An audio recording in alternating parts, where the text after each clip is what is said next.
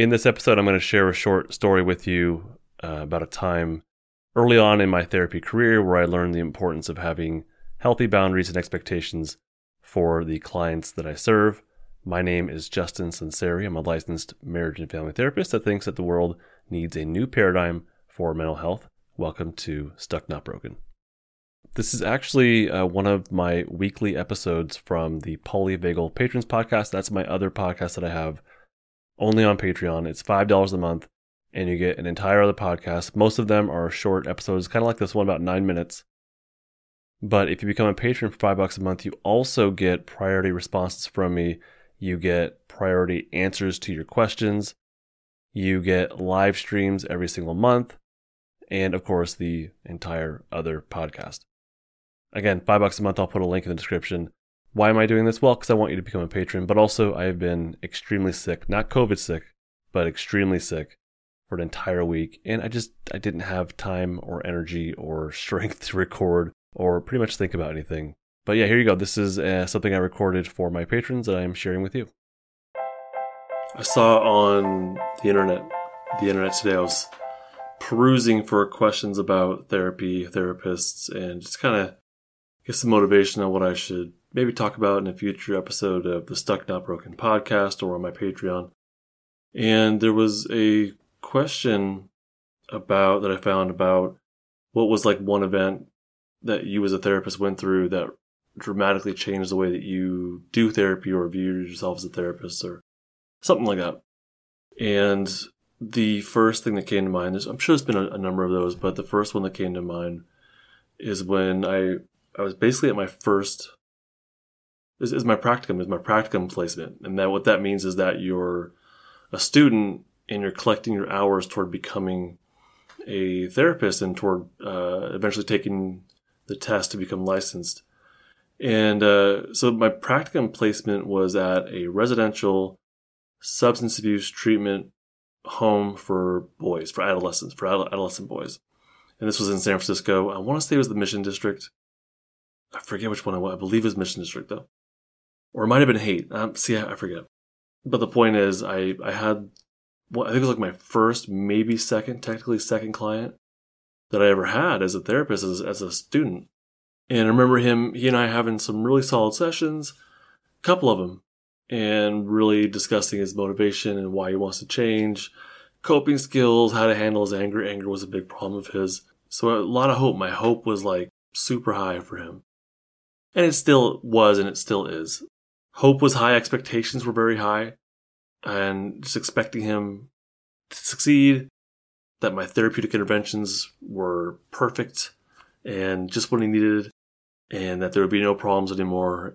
And that didn't turn out to be the case whatsoever. I think, you know, that that night after, or very soon after our like second, maybe third session, uh, he had a big blowout, which is very common in these places. Big blowout, lots of anger, uh, yelling at his peers that were also in the treatment facility, yelling at staff, maybe throwing a chair or something like that.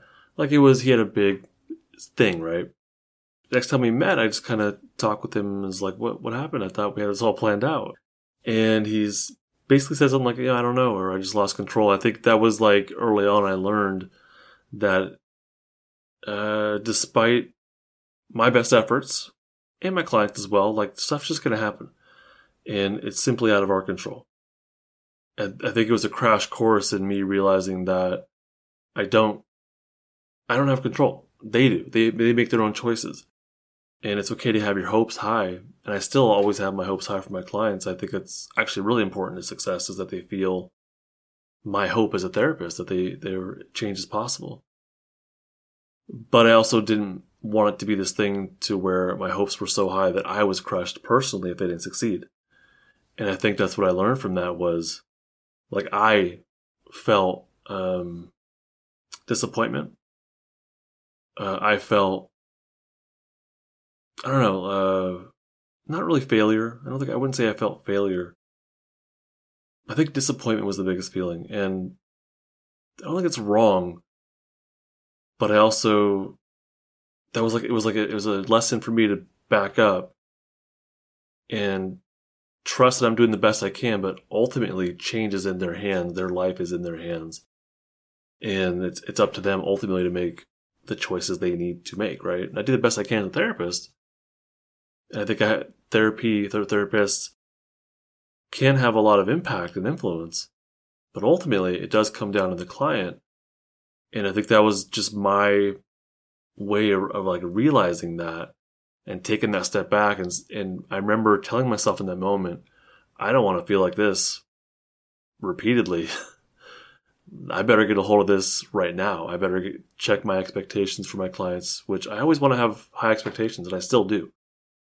But I can't have my competence, my feelings of confidence in what I'm doing, it like riding on whether or not they make the right choice in the next circumstance that they're in. Like, I just have to do the best I can in my role as a therapist. But once that's over, like once that hour, therapeutics hour is over, or once I clock punch out for the day, that's kind of the best I can do. You know, for the most part, that's kind of the best I can do. That instance changed how I view myself and how much I put of myself in my hopes of my clients. It was a, it was a, it was a good lesson. So he, if you're wondering, he ended up, I don't believe he completed that treatment round successfully and I believe he went AWOL and ran away from, which was very common. That happened a lot. He we we called it AWOL. He just basically ran off from the place. Um, he ended up back in the city that he he he didn't live in San Francisco. He lived somewhere else, and he ended up back in that city. Years later, I would say a few years later, I lived in the city that he came from, and he and I had that in common. We came from the same city, even though we weren't the same age, looked nothing alike. We had that in common, and that was something for him. Because when you go from one city to another for treatment, like you're just you're so out of your depth. You're so like you're just in strange waters, I guess. And having that connection with someone who knows the same streets as you do, same street names, the same high schools, uh, it, it meant something to him. So anyhow, he he and I met up in that city because I was just there with at the time my girlfriend, maybe my fiance now my wife. But uh, we were at the mall, and he he he was in a car. He was in the passenger seat, and I saw this. I didn't recognize him at first. I saw this guy looking at me out of a car, and I kind of looked back, and it, it didn't connect with me who it was. And he pulled like he he wasn't driving the car, so he told the person, "Hey, pull over." Got out of the car, ran over to me, and I want to say, I don't know if he hugged me. It might have been a hug or just like a handshake but he was like, "Hey, Justin, uh, I'm this. Do you remember me?" And so I, I, know I had an impact on him. I know our relationship for him was safe, and, and there was some trust there. And even when he saw me out in public, even though his friend would be like, "What was that about?" Like he still chose to stop and, and say what's up and and share appreciation for me, and I wish them well and whatnot. So I think some good came of that. I really, you know, some good came of it, and oftentimes oftentimes, um, what do they call it? Planting seeds, planting seeds, especially with really difficult populations in really difficult circumstances. Like that's sometimes the, the most you can hope for is just to plant that seed of, of safety, of trust, of vulnerability, or of, or of modeling a positive relationship. So that, um, that circumstance taught me to like back up in a way to not put my hopes and my expectations into my client in that way and to not be as crushed when they don't follow through with what we planned out and what I'm hoping for them, right? And uh, yeah, ever since then, I, I, definitely backed up and have really healthy boundaries with, with my clients, but still, still expecting the best, still hoping for the best, but not putting myself in it in that way. I hope that makes sense. And it also taught me that even though success doesn't look the way I had wanted it to look, success can look other ways. And success might be just planting those seeds. It might be just having that person experience some level of safety and connection and hope of, of their own. Something to build on, something to grow. And uh, yeah, that, that, that was an important, pretty pivotal moment for me in my, my career as a therapist that happened 12, 13 years ago. And I still remember it. I still remember that client very clearly. I hope I run into him again someday. I don't live in that that city anymore, unfortunately, but I don't know. Maybe, maybe our, our, paths will cross uh, someday. And yeah. Thanks for listening to this. I hope you got something out of it. If you, again, if you are interested in becoming a patron, only $5 a month. It's like a coffee, maybe. Only five bucks a month. And you get a whole bunch of perks. There's a link in the description, only on Patreon. Bye.